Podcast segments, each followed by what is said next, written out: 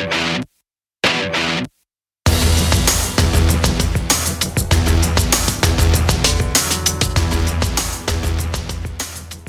good afternoon. My name is Dr. James Smith Jr., and welcome to another edition of the Dr. James Show. Thank you for joining us again for our show. We're looking forward to providing information and transformation as we always do. Time for me to bring out my co pilot. I do not take off without her, Shannon Peck. Shannon, welcome, welcome back. Get ready to take off and soar again. Can you believe we're here again already? I'm excited. It flies by. It flies by. Each Tuesday just keeps getting here really quick. I know. I'm telling you. Well, I just want to encourage the guests today because the, the folks who are joining us um, to make sure today, more than any other time, please don't be shy. Uh, and welcome back, uh, those who join us each week, and those of you who are brand new, uh, welcome. Uh, but there couldn't be a more timely guest in everything that's going on with today's climate. So I'm really excited, Dr. James, to get started today. And make sure you light up that chat room with all of your questions. This is an opportunity to ask the things that you want to ask, something you're not so certain about, uh, things you need clarity on, all things COVID and health related. So, super excited. I'm especially excited for this show because I've watched news, I've watched panels, I've seen videos, but I did not participate in asking those questions. I had to patiently and passively listen to the information that was being shared with me. So knowing that I play a role and you play a role today in asking those questions and learning more about this pandemic that's been trending, that's been around since March. So you ready to dive in? Yes. All right. Our our guest for today, let me read just a little bit of his bio because he has accomplished a lot in a short period of time. Dr. Gregory Peck, DOFACS, is an assistant professor of surgery at Rutgers Robert Wood Johnson Medical System, an assistant professor of health systems and policy at Rutgers School of Public Health. He's also a trauma surgeon. He's also a husband. He's also Kennedy's father and Harley's owner. Let's bring out Dr. Gregory Peck to the show. Doc, what's up? Hi, thank you so much for having me today. It's a, it's a pleasure to be here with you.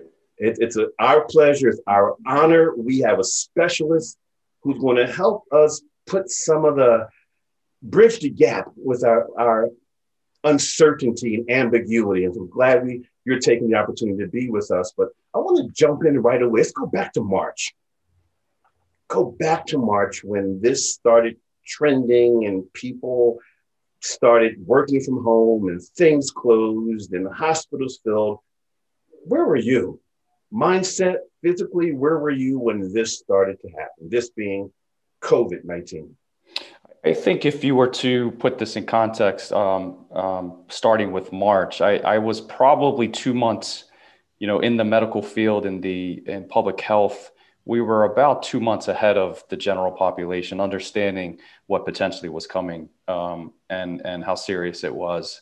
And um, I was in preparation mode as a trauma surgeon, which we may talk about a bit later on. Yeah. But I was preparing for the worst um, and knew uh, as an ICU doctor that the worst was going to come uh, on, on my front lines and my colleagues' front lines. When, when you say the worst, what does that look like? What did that feel like when you said you were preparing for the worst? What were you preparing for? Well, you know, to sort of put it in in in the way that I can easily think about it as a trauma surgeon, there's mass ca- mass casualty, um, or an event that you know, five to ten to fifteen people are all injured at the same time. Let's say a, a, maybe a bus accident or uh, even even worse, um, some type of act of terrorism or violence. You know, 5, 10, 15 patients come to you at the same time, and, and you're triaging the volume that's about to come to you at the healthcare system on the front line. But we understood that what was happening in other parts of the world, we weren't talk, we, you know, we were not talking about 5, 10, 15 people at a time. We were talking about hundreds at a time, and hundreds um, requiring the highest level of care. Um, the the most um, uh, in, intensive uh, care um, with all of the machines possible, with all of the providers uh, responding to this population that was about to come to us. I know you're skilled in this area. You schooled, you you've done your residency, you've been at this for a long time. Mentally, though, and emotionally, how do you prepare for this? I mean, I know they tell you it in school, but how did you prepare, knowing that you were two months ahead of everyone else? Um, it's it's it's an interesting question because I think this year for me has been transformative in a lot of ways. I think professionally, personally, um, all all transformative, and and right around that time where we were being being introduced to a pandemic that we would all experience uh, probably once in our lifetime. Um, there was a lot of good things going on in my life as well, which was an interesting balance um, because of all of the catastrophic uh, events around us. Um, there was good things that were happening too. Um, you know, uh, as I said, personally and professionally.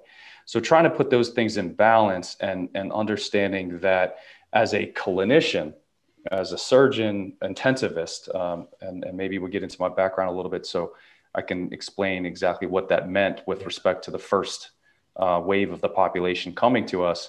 Um, I was preparing for the worst clinically and emotionally because I knew how much that was going to um, really um, require from the clinicians in the US.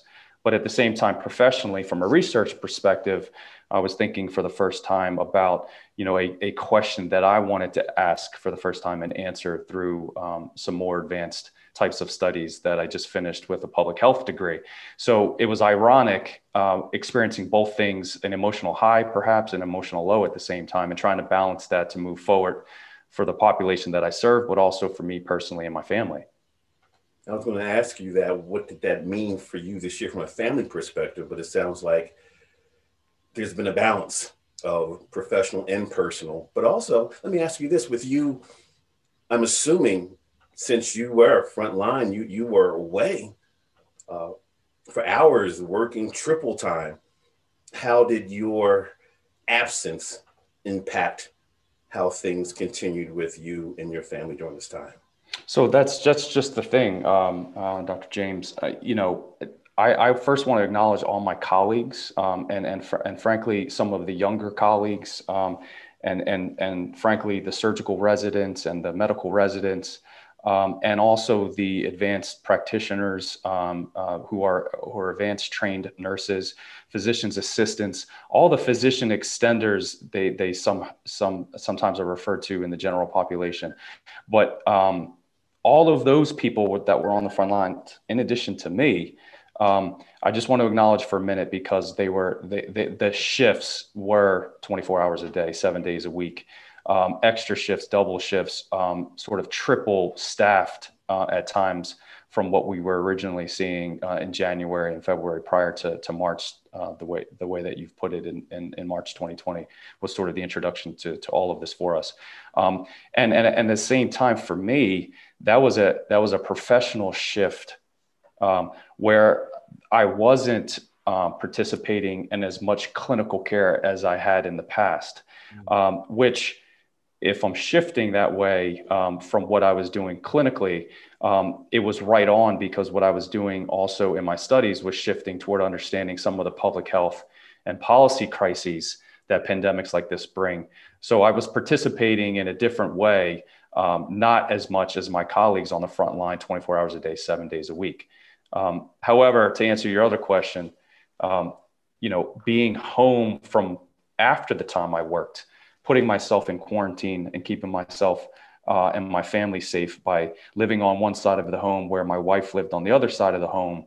Uh, we did that for a good two and a half months. So there are aspects um, of, of what emotional balance I had to work with my, my, my professional work, but also my family life.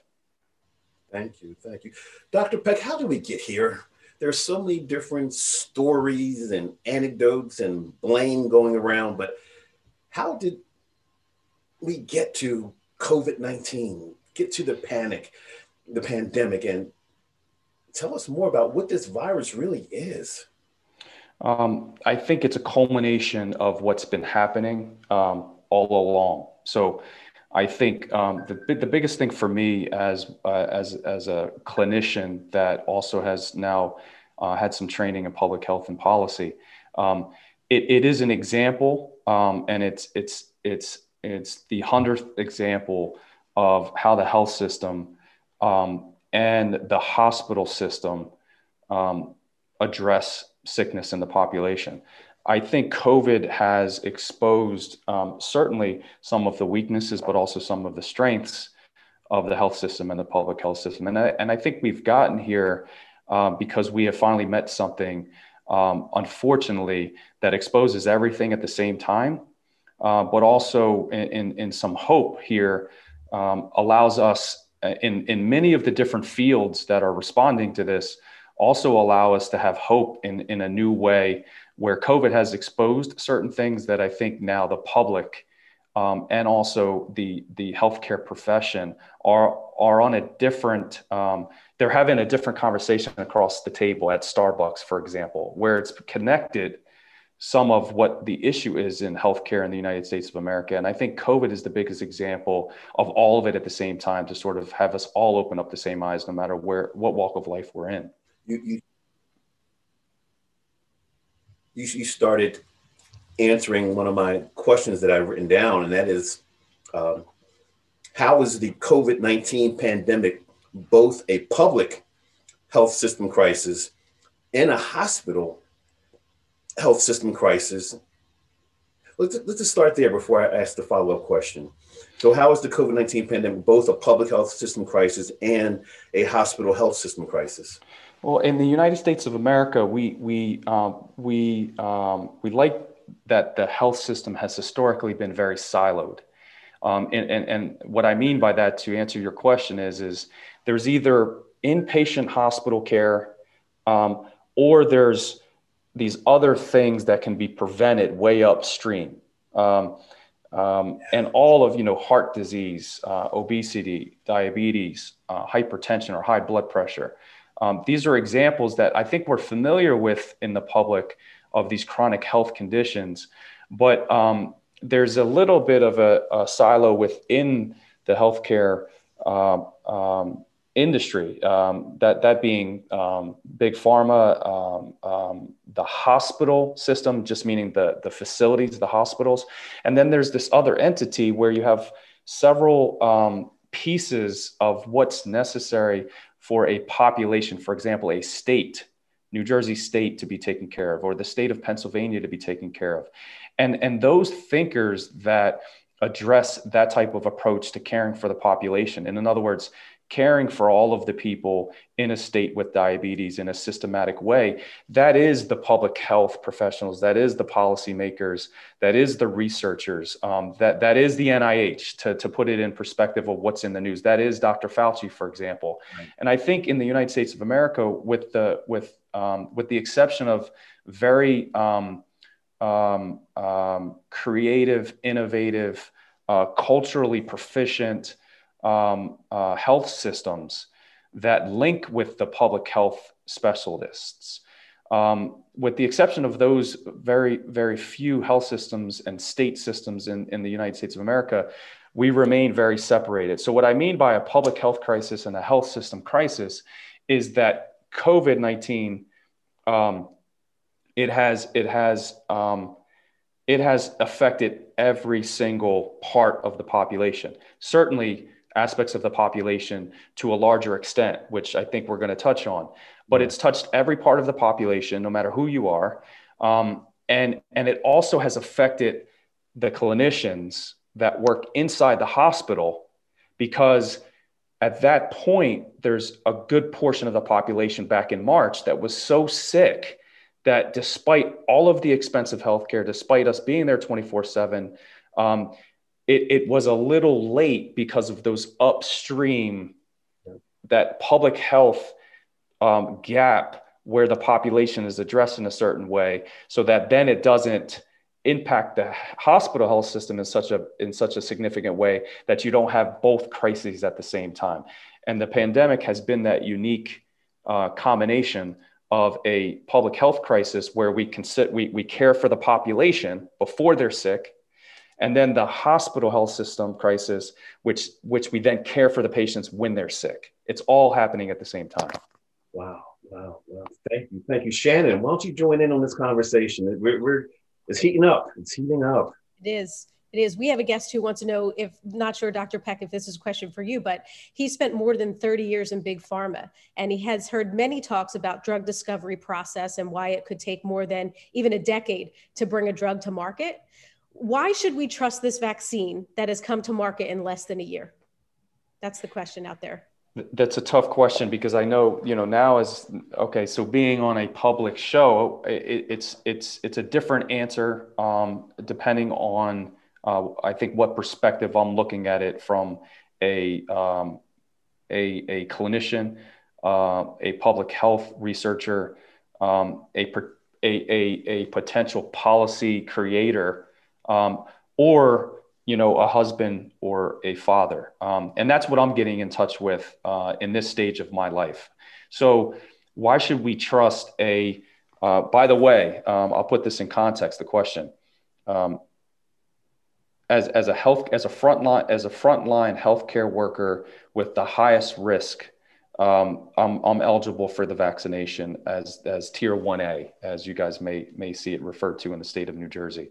Um, and so, so when I when I move forward with getting vaccinated, one of the steps is signing a release saying that this is a non-approved experimental drug that the F- FDA has um, said to move forward with. And it was the first time I actually read that language, mm. knowing that this is in fact an experimental drug uh, to some extent.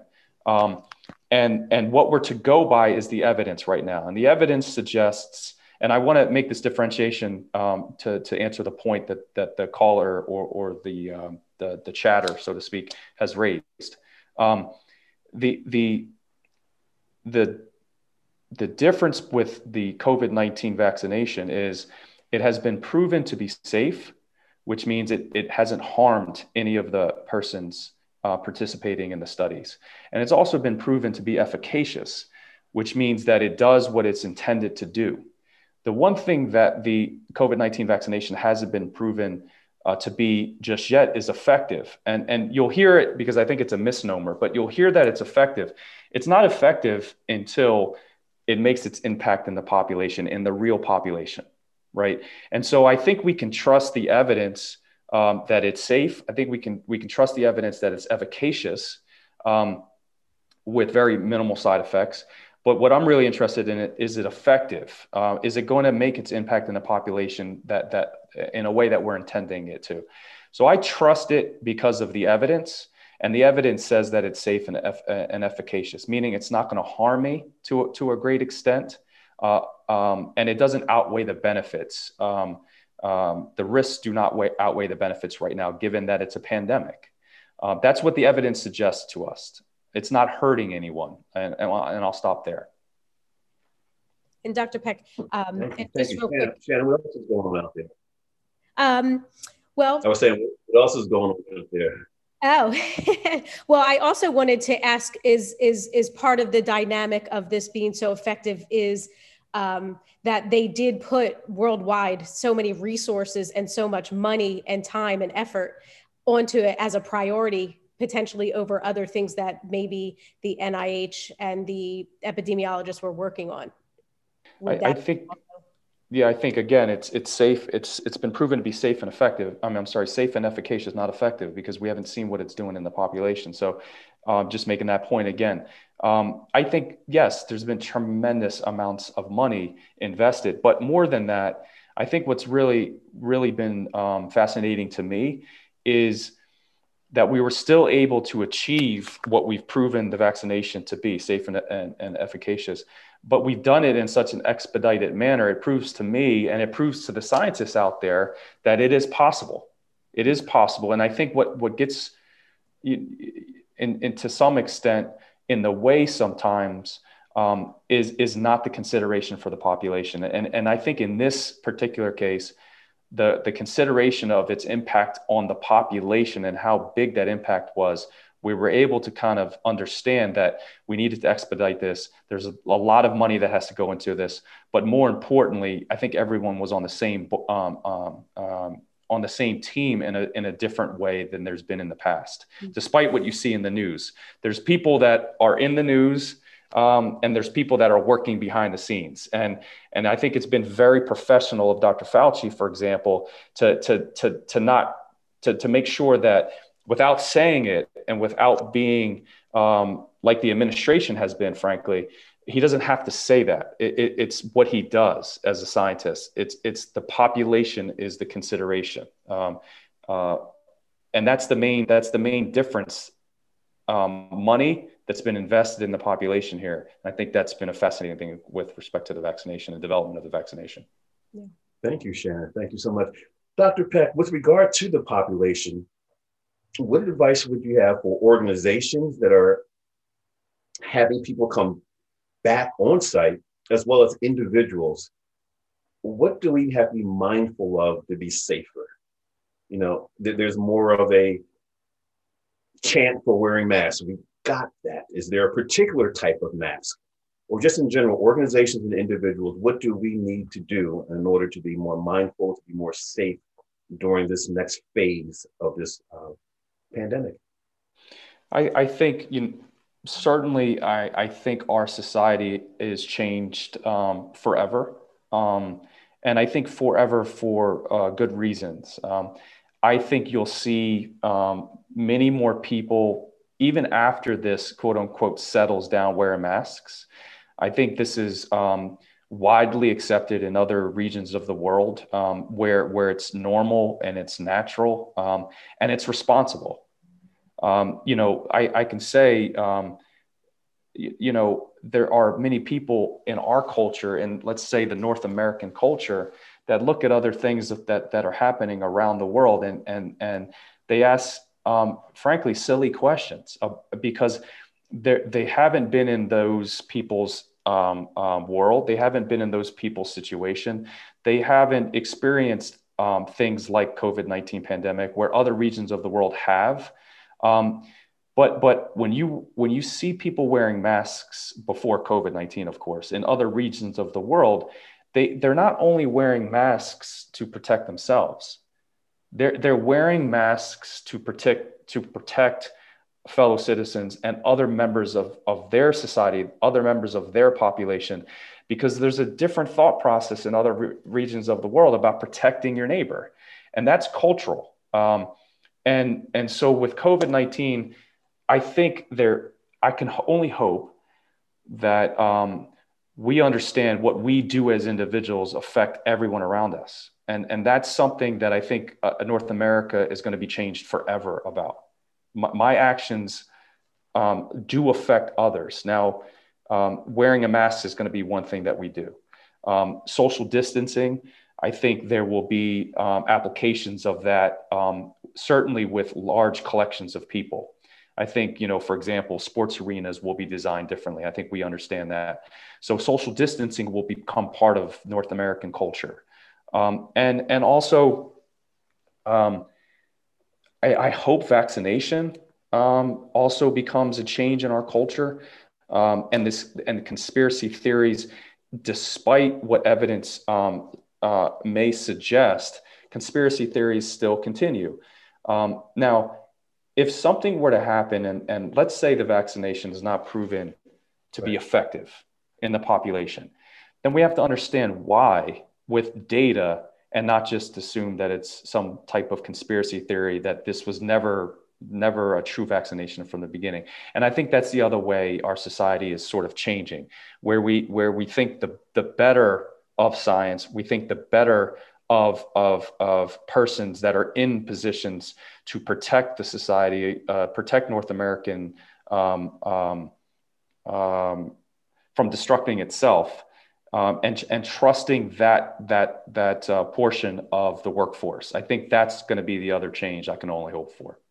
And hopefully there'll be more of a belief in the science, in the research, not just the opinion or a practitioner's story about how he or she perceives it, but to really trust the research and trust the science.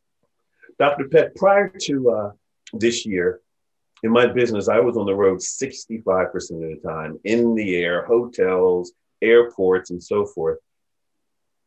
Your thoughts about what that's going to be like in the future for those people who are frequent flyers? Any ideas, any thoughts? I, I think I think um, I think the industries um, in that space will adapt, and and they'll adapt through creativity. They'll adapt through innovation. Um, and we we see a little bit of that already, and and I think we're going to see more of that as things are safer um, with respect to your risk in the general population. Uh, there'll be more innovation to um, um, sort of um, have an inherent thought towards safety um, with more of the population. The airport, um, let's let's let's call it the travel space, that industry. Yeah. they're going to adapt, and and we're going to buy all of that adaptation if if it's within our if if it's within our means. Um, but having said that, I think um, this is important because I think what COVID nineteen in its in its need for adaptation, innovation, creativity, I think it also is calling for that that that adaptation, creation, uh, creativity, and innovation um, in the social responsibility part of all of this this as well to get back to my other other point about the population understanding a little bit more about personal responsibility and responsibility toward society um, that the, the, the industries that stand to profit um, of course there's nothing wrong with them profiting but as long as they're profiting uh, with social responsibility um, and I think that those spaces that you bring up, um, Dr. James, I think it's going to be safe to travel ultimately, but you will be a different traveler. I think that's going to be part of your personal responsibility, your your responsibility toward um, the people around you, but also you're going to um, you're going to have an easier time doing that because the industry is going to adapt, innovate, and create. And thank God for that, um, because we may be a healthier society in general because of that, not just from inhalant um, um, uh, threats, but also hand touch um, you know, in the airport, for example, space yeah. With respect uh, to the airport crowdedness, things like that. I think we'll adapt just fine. Well, your thoughts help reinforce my belief that when people say, I can't wait till things go back to the way they were, they're never going back. We're not going to see that again. It's going to be different. Shannon, your thoughts on that? I agree, um, but I am looking forward to a healthier way. And I think if everyone works collaboratively together, like Dr. Peck was saying, we can get there and we'll just have a new normal. Um, but we do have a question uh, with lockdown and social distancing, mental health. Uh, has seen its own underlying crisis. And do you see changes in men- mental health care as we go through the pandemic? Uh, mental health care is a is, it's it's a great topic. It's a it's a hugely underserved um, uh, area of healthcare toward our population. Listen, I, just a personal um, uh, take on this. Um, I think 2020 has introduced to me for the first time some of the mental health um, that I'm responsible for personally. Um, I can't say that without um, this isolation to some degree, social isolation. Um, that we've had to um, really consider our personal mental health. Um, there, has been an unprecedented opportunity to consider oneself, to consider one's life, to consider your interaction with your family, to consider your interaction with your children, um, uh, and a different interaction with employees. Um, and so we spent so much time at the workplace where that's a type of communication, it's a type of interaction, and we spent little time at home and that's a certain type of interaction and, and, and communication. I think that has flip-flopped. Covid has flip-flopped that phenomenon which has introduced a lot of mental health considerations to us as individuals and as society um, as a whole. Um, now whether or not you have access you have a socioeconomic status you have a color of your skin you have a cultural understanding or difference and you have access to then um, care as a result of realizing some of the mental health that, that we that we struggle with? That's a different question but i i, I think certainly covid-19 has introduced at least in my personal story um, something about my mental health that i never paid attention to before. Um, but again um, i would say that i have the means um, and the experience in, in dealing with some of that. There's a large portion of our society that does not have the means and does not have any experience in understanding uh, maybe not what anger is, but instead anxiety. Uh, not, not understanding what violence is, maybe depression. Um, those kinds of nuances. And, and that's, that's what I'm interested in doing with the rest of my life is, is providing access to a certain portion of the population that is underserved with some of these things that are only considered uh, because people with money and people with with means can can can can can speak to this um, to answer your question, Shannon. Dr. Peck, how did you get on this trajectory? A little bit about, about your background, how you started moving on this journey. And which journey is that, Dr. James? What, what you talked about recently, that's where you see yourself going, moving working with people more underserved, the inequities that are there. But you can even go back to when you said, I'm going to be a surgeon, I'm going to be a trauma surgeon. And now I'm going to move to a whole new phase. Um, yes. So, so, so the new phase that I'm talking about is a deeper understanding of the the the inequities that exist uh, in the care of the population. But my interest in that population um, has, has been an interest throughout my life. The, the interest, um, to your point specifically, choosing trauma surgery, um, my understanding of trauma uh, and the population that is trauma um, uh, was the inner city young African American youth um, that was um, exposed to violence at a very young age and the reason I chose trauma surgery was because there, that there was a population there of young children that um, did not choose their, their, their path. The path chose them. And so with trauma surgery, that was the population that I knew I would serve. I also knew that that population was a population of lower socioeconomic status that I would serve. And um, trauma surgeons in general, uh, acute care surgeons, um, which is a little bit of my background, are surgeons that take care of emergency surgeries, that take care of trauma, and that take care of people that are critically ill with multi system organ failure in the surgical ICU. But that population um, that is critically ill, that requires emergency surgery, and has an higher, incidence of trauma injury is that population uh, that I mentioned, which is a population of color and a population of lower socioeconomic status. Um, so I think underlining my choice to be a trauma surgeon from a technical standpoint, using my hands being in the operating room, was this other very humanistic uh, part of my choice, which was the population that I would serve ultimately, because I, as as others, um, was a bit of a troubled youth in some sense, um, um, and and just wanted to connect something and wanted to connect with that population in in in caring for them, but also wanting to understand more about the population. Um, and, and that's that's what had, that that's what uh, originally um, set me down the trauma clinical path.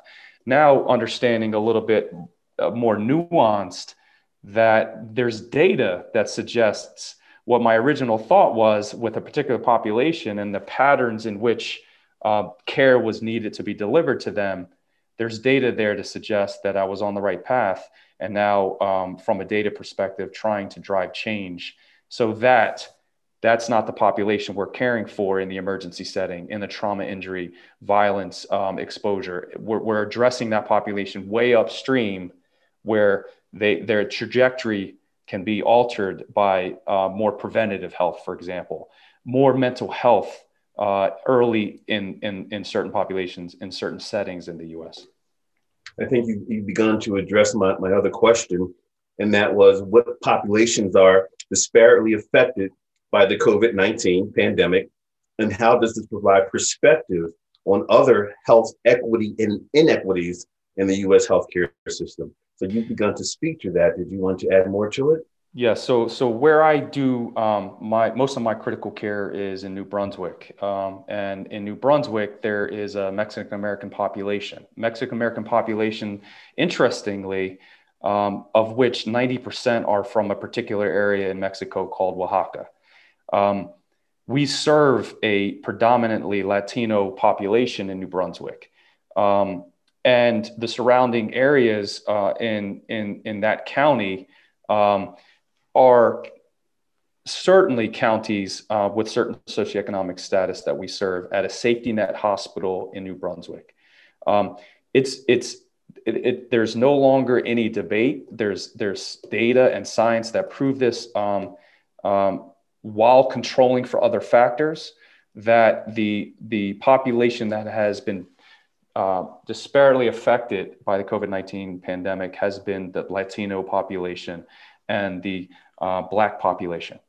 Now, but the question is, is um, not why is that new? Um, right. It's why is it the same?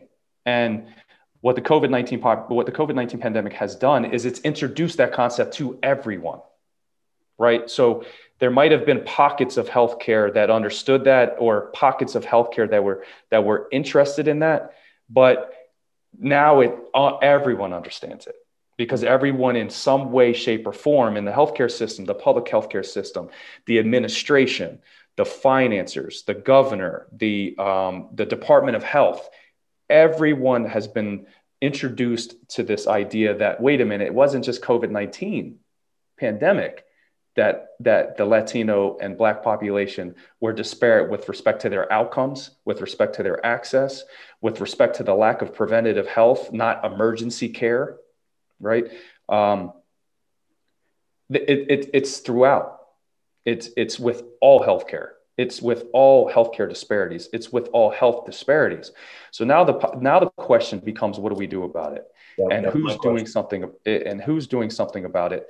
Um, and and I think there is a good thing about everyone being now aware of what potentially we weren't aware of before. And again, there's another part portion of the population that has a good amount of implicit bias where they're still not seeing it. Um, but there's there's there's process you know trust the process um, but we we have to we have to leverage what we've learned from the covid-19 pandemic and apply it to just about every other healthcare disparity and health disparity that we know um, um, that the population has so that we can make some real we, we can have some real progress here with respect to uh, equity um, and and really getting at the root from a, from a data perspective. And in other words, from all of these social determinants of health um, to scientists, to clinicians, to financiers, understanding which data points can be put together to say, hey, these are the most common data points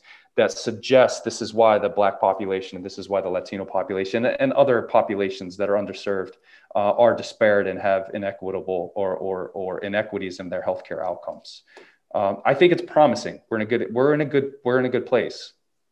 Dr. Pitt, what would limit us or others from leveraging the research that shows that there's disparate uh, things just aren't fair? What would limit that all that great research and all the momentum that's being built around clarity? What would limit us from leveraging that? Um, institutional racism, uh, frankly. Um, there, there are ways that the systems are set up. Um, and the, the, the, there's a saying that um, you get out of the system what you've designed the system to do. Wow. Right. And so I think there is need for real aggressive, um, courageous, bold moves toward understanding not not institutional racism as a concept or institutional racism as something that we read about or institutional racism as something that we see but instead institutional racism as something that we participate in right personally we participate in it right no matter who you are and i think that there's a large population that understands they've experienced institutional racism there's a large there's a large population that has participated in institutional racism. And so, how do those two populations have a conversation? And um, that to me is what the money should be invested in is really getting at helping folks understand their blind spots. Mm. Um, and, and that's going to cost some money because we're going to have to get creative in the way that we do that, but it's time. It is time. It is time. Speaking of time, just an aside, it's time for the portion of this show that is called the hot seat. With the hot seat, I'm going to give you a series of words. whether it's one word or two words. And I'd like for you to give the one word that comes to your mind when you hear that word. So, one or two words, I'll give you the word, your best one word answer. What comes to mind, your knee jerk reaction? So, the, the first word is leadership. Sacrifice. Hmm. Safety. Everyone. Sacrifice. Honesty. Hmm. Mask. Safety. COVID 19. Hope. Trust. Conditional. Patience.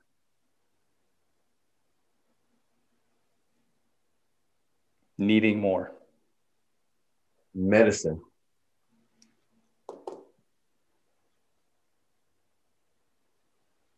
Responsibility. Frontline workers.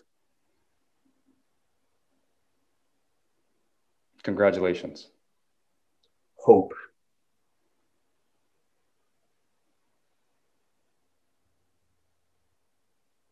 Reciprocity.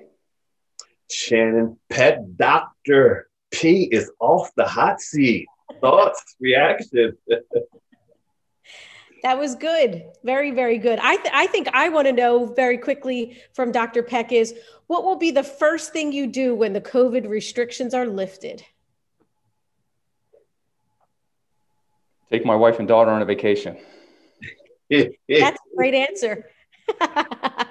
we're, we're getting close to a nice little reveal. Who might that wife be, Shannon? Oh, I don't know. I think, uh, you know, she might be in a rectangle right now. any any other thoughts out there in the chat room for your husband, Dr. Peck? Folks are just agreeing, um, saying, you know, thank you for touching on mental health. It's so important. Um, you know, just you know, great answer about institutional racism, and um, you had mentioned to help folks understand their blind spots, and folks are agreeing with that um, wholeheartedly. Good stuff. Good stuff. Do you have one in addition to once the pandemic is over? Do I have one? Oh yeah. Do I have one? Um, I think I'd like to socialize more because I think having the option taken away from me made me really take a look at how much I kind of may at times isolate to my own responsibilities and tasks that I need to do. And I think I'm going to be more socially responsible being social, um, where I'm not going to take it for granted anymore, where you can you think you could just go see people and it's been taken away. So I think i I'm, I'm valuing that a lot more. Thank you. Good stuff. Thank you, Shannon. Dr. Peck, how will you know we've turned the corner how will you know things are getting better from a way of life standpoint where there's so much still division in our, our society? How will you know we've turned some semblance of a corner? It's a great question, uh, Dr. James. I think it's behavior and and and how we can measure behavior. And I think the the way that I'm going to measure behavior that we're turning the corner. Um, and again, this is a point. The population has a responsibility here. Uh, we all do with with our behavior. Um, our behavior is going to lead to hospital admission or no hospital admission. Um, and I think once the hospital admissions, and certainly from my perspective, the ICU admissions go down, then there's evidence there that we've turned a corner. And that's reflective of uh, all of our behavior. Yeah. From, from a day in and day out standpoint, having been part of this journey this year, back in March and April and May when we were really into it, places where I would go food shopping, their regulations were listen, you put your your your items on the belt and the person behind you cannot do that until you're rung up and they have to wipe down the belt before the next person can do that. Some of those stores only have one way to come in and one way to leave. They've stopped enforcing that. It's almost as if it's like, okay, we're getting better so we can be more lax. And it's frustrating because I'm that guy who, if you put your stuff on the belt, when I'm there, I'm going to give you the side eye. I'm going to basically look you into putting your stuff back into your cart. What do we need to do to, to maintain that, that focus and, and not being lax and thinking that things are okay? I think um, just not giving up. Uh, you know, I think everyone's effort um, day to day it, it, adds. It's it's you know it aggregates, if you will. Um, and I think it gets back to thinking not only for yourself but also thinking for the community you live in. Uh, and that community may be, you know, uh, your home that that that has you know four people, five people, whatever the case may be. It may be your workplace. It may be um, you know your walk up and down your street. Um, whatever the case may be, you're responsible for yourself and also your community. Um, and I think also to what you're seeing, Dr. James, is also folks that um, have a very regimented way of going about it, which they um, have now applied to their daily workings at the at the at the at the supermarket. So I hope that there's a process there that we're not seeing as much anymore because it's just inherent. Um, but I think also too, you break you you make a you make a great point. The the way that we maintain the rigor with safety uh, and and and the appropriate behavior that is safe behavior um, is also um, personally requ- requesting it um, and, and to each other as neighbors say, you know, listen, I, I, I would like to just remain socially distanced um, and not politicize it. Uh, but it, but it's actually a neighbor to a neighbor saying, "Hey, listen, this is my boundary," and and and that's how I think we maintain rigor is really really finding it important and communicating it. Thank you. Question I, should have asked early on, and I, I'm really looking forward to the answer. Is there a difference between a uh, a cloth face mask or a surgical mask or the respirator mask? Is it's what are your thoughts? Many of us have the cloth, but I do see some people with those pretty intense respirator like. Yes. So the best way to understand this is it's really scaled. So it's an N100 mask, which is the fully, you know, uh, encompassing mask. The N95, which you see most of the ICU workers um, wearing, uh, ICU healthcare providers wearing, uh, where it's a thicker cloth. Uh, and then you can go down to material materials like clothing and then paper masks, which we wear in the operating room. I mean, essentially, if everyone wears a mask, um, you're protecting yourself and you're protecting your neighbor. And that, that is as simple as paper masks. The, there, there has been some recent um, data out of Duke that suggests that with certain masks worn down, if one were to sneeze or to breathe or to talk, if masks are loose fitting, then there's some particles that escape.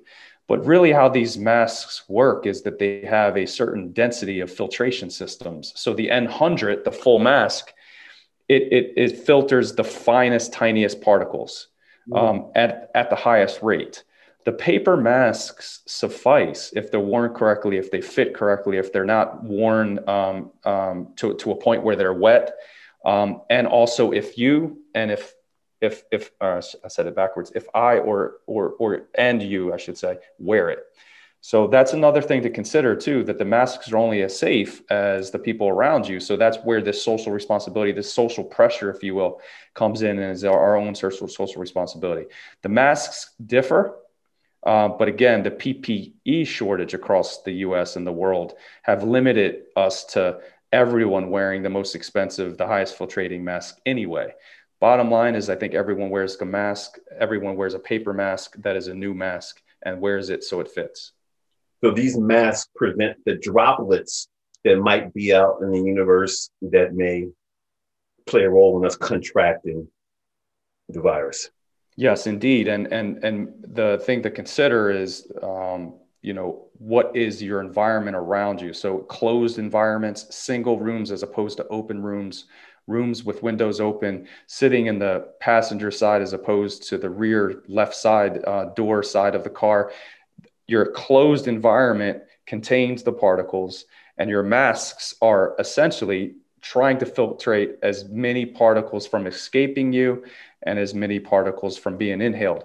But more importantly, those masks, the paper masks that is, they protect the escape, not necessarily the, the inhalation or the exposure.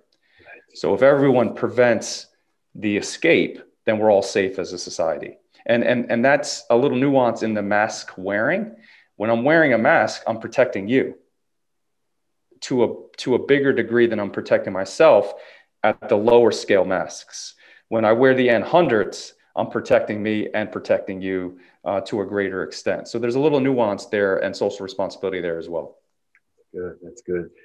Talking about nuances, there's one more nuance on the show, and we call it the mini keynote, M I N I keynote. I'm a keynote speaker, I'm a motivational speaker. I talk about a variety of topics, and we've added that element to our to our show.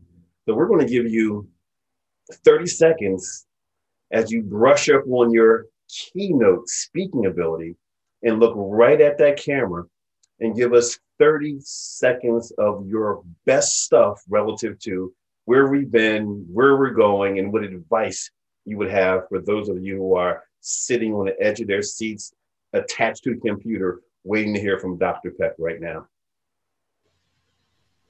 I think um, in, in 20 seconds, um, it's it's learn to uh, trust the healthcare system. You know, people are uh, on the front lines caring for you and your family, um, and I think um, there's there's um, there is a good amount of discussion to distract you from their intentions in being there for you and being there for your health.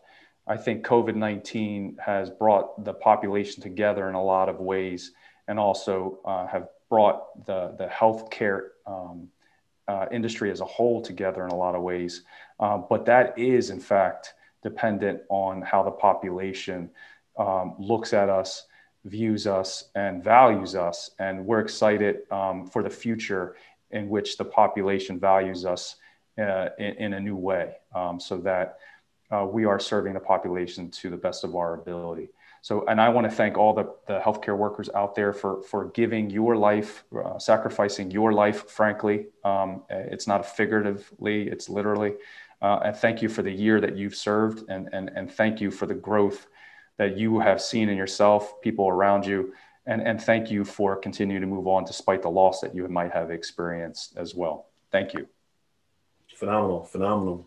Thank you, Dr. Peck. What, what's next for you? You hinted a little earlier about some of the roads you may take. What's first? What's immediately next for you going forward? My next short term dream and intermediate uh, goal is to be um, funded by the NIH to conduct um, disparities research.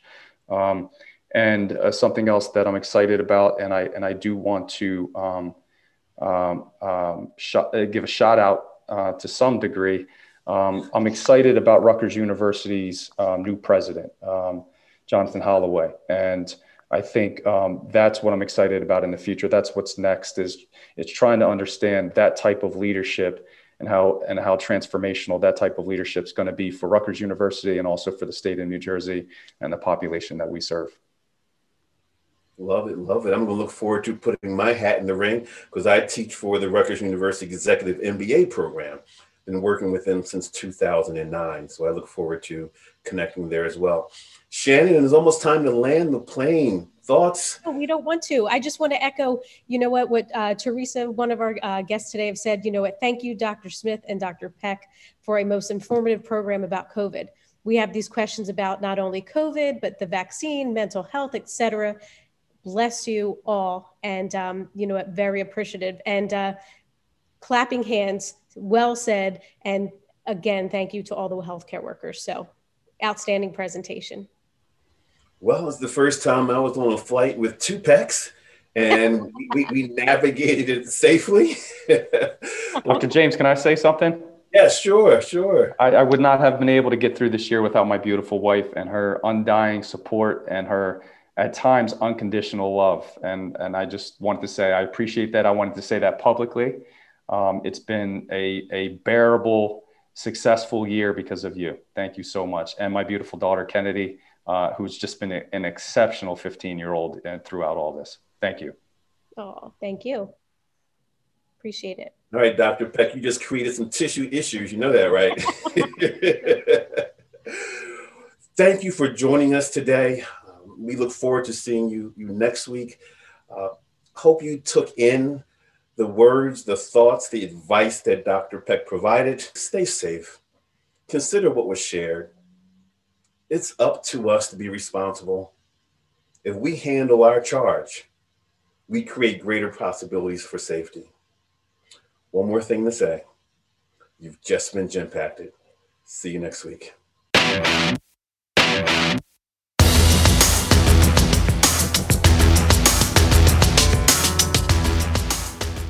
This podcast is a part of the C Suite Radio Network. For more top business podcasts, visit c-suiteradio.com.